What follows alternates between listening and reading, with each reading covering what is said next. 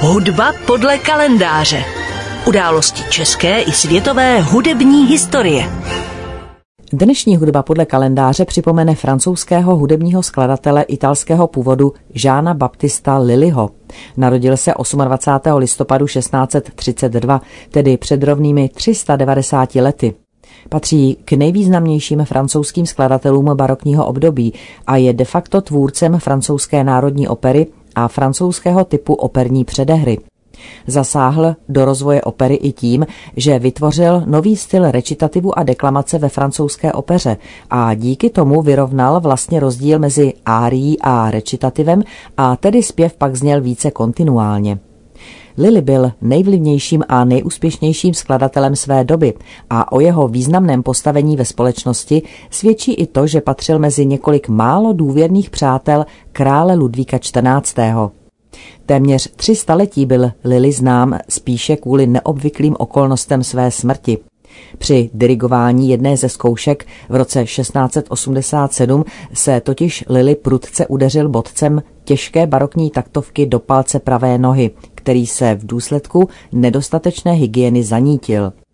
Odmítl však amputaci, která byla nutná pro zastavení gangrény a tak se zánět rozšířil. Pozdní amputace nohy pak už nepomohla a Lily o dva měsíce později zemřel. Teprve nový zájem o barokní hudbu v posledních desetiletích 20. století vedl k hlubšímu poznání Lilyho děl. Mezi jeho nejdůležitější díla patří mimo jiné opera Atis. A tak si poslechněme v úvodu našeho pořadu instrumentální svitu z tohoto díla. Hrát bude Capriccio Basel Barok Orchestra a řídí Dominik Kiefer. Jean Baptiste Lilly se narodil jako Giovanni Baptista Lilly v toskánské Florencii. Velké hudební nadání projevoval už od dětství a díky tomu nemusel pracovat v mlíně svého otce, ale dostalo se mu hudebního vzdělání u františkánů, kteří jej naučili hrát na kytaru, housle a čembalo. V roce 1646 si nadaného 13-letého chlapce povšiml Roger Lotrinský, rytíř de Gis, který navštívil Florencii během místních slavností při své cestě z Malty do Francie a nabídl mu, aby se stal pážetem a učitelem italštiny jeho neteře Anny Marie. Tulerijském paláci, kde sídlil dvůr, se mladý Giovanni rychle naučil francouzským zvykům a dostal se tu do kontaktu s předními umělci z okruhu královského dvora. Brzy se stal nejen jedním z nejoblíbenějších dvorských tanečníků, ale v březnu 1653 byl jmenován královským skladatelem instrumentální hudby. V té době byl u francouzského dvora velmi oblíbený dvorní balet. V baletech tančil i sám král a také dvořané. I Lily se dvorních představení účastnil, a to jako tanečník, i jako hudební skladatel, i jako hudebník a záhy začal hudbu pro dvorní balety i sám komponovat. V roce 1661 byl jmenován superintendantem královy hudby a získal francouzské naturalizační listiny. Proto si po francouzštil jméno na Jean-Baptiste Lilly. Mezi lety 1664 až 71 spolupracoval zejména s dramatikem Moliérem a společně tvořili komedii balet, tedy baletní komedie. Právě přátelství s Moliérem bylo pro Lilyho pro určitý čas klíčové. Popularita Moliérových děl s Lilyho hudbou byla obrovská, čímž si oba upevňovali svou pozici u dvora a brzy začali být známí jako Les deux Jean Baptiste, tedy dva Jean Baptisté. Nedlouho poté se ovšem jejich cesty rozešly a Molière následně až do své smrti spolupracoval s Lilyho rivalem Marc Antoinem Charpentierem. V roce 1669, kdy byl Lily už dlouholetým členem nejužšího tvůrčího uměleckého týmu u dvora, získal královský monopol k vytvoření Akademie d'Opera, později známé pod názvem Académie Royale de Musique za účelem operních produkcí v Paříži, básník Pierre Perrin.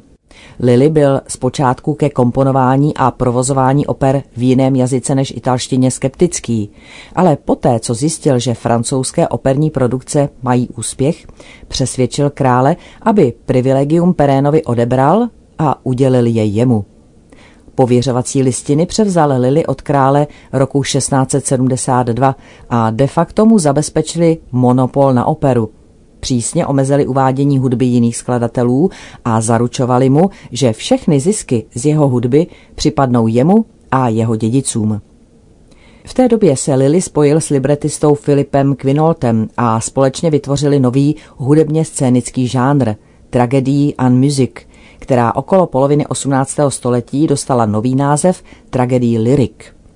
Sdílela určité schodné prvky s dobovou francouzskou mluvenou tragédií, především strukturu pěti aktů a hrdinské charaktery, po nejvíce z antické mytologie.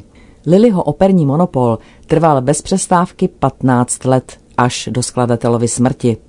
Lily měl pod kontrolou všechny aktivity akademie, dokonce i milostné poměry jejich členů. Od roku 1677 pak také jeho opery pravidelně vycházely tiskem a Lily si zakoupil úřad královského sekretáře, čímž získal šlechtický titul a své příjmení uváděl jako de Lily. Od počátku 80. let 17. století začaly trápit Lilyho všelijaké neduhy, kterému postupně znemožňovaly plně se věnovat dirigování a společenskému životu.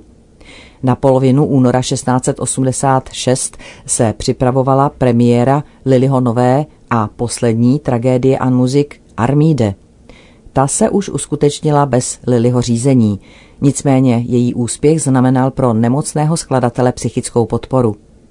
Lily se totiž stále odmítal smířit se svou rostoucí nemohoucností a do posledních chvil se účastnil hudebních aktivit, byť mu upírali mnoho sil.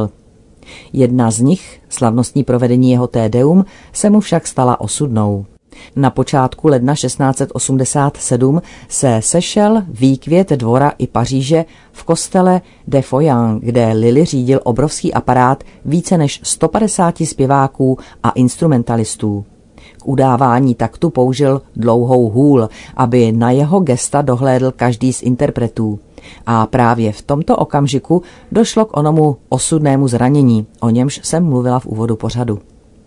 V polovině března, kdy už bylo očividné, že pozdní amputace nohy skladateli záchranu nepřinesla, povolal k sobě Lily spovědníka a poté si nechal přinést papír a tušku, aby skomponoval svoji poslední skladbu.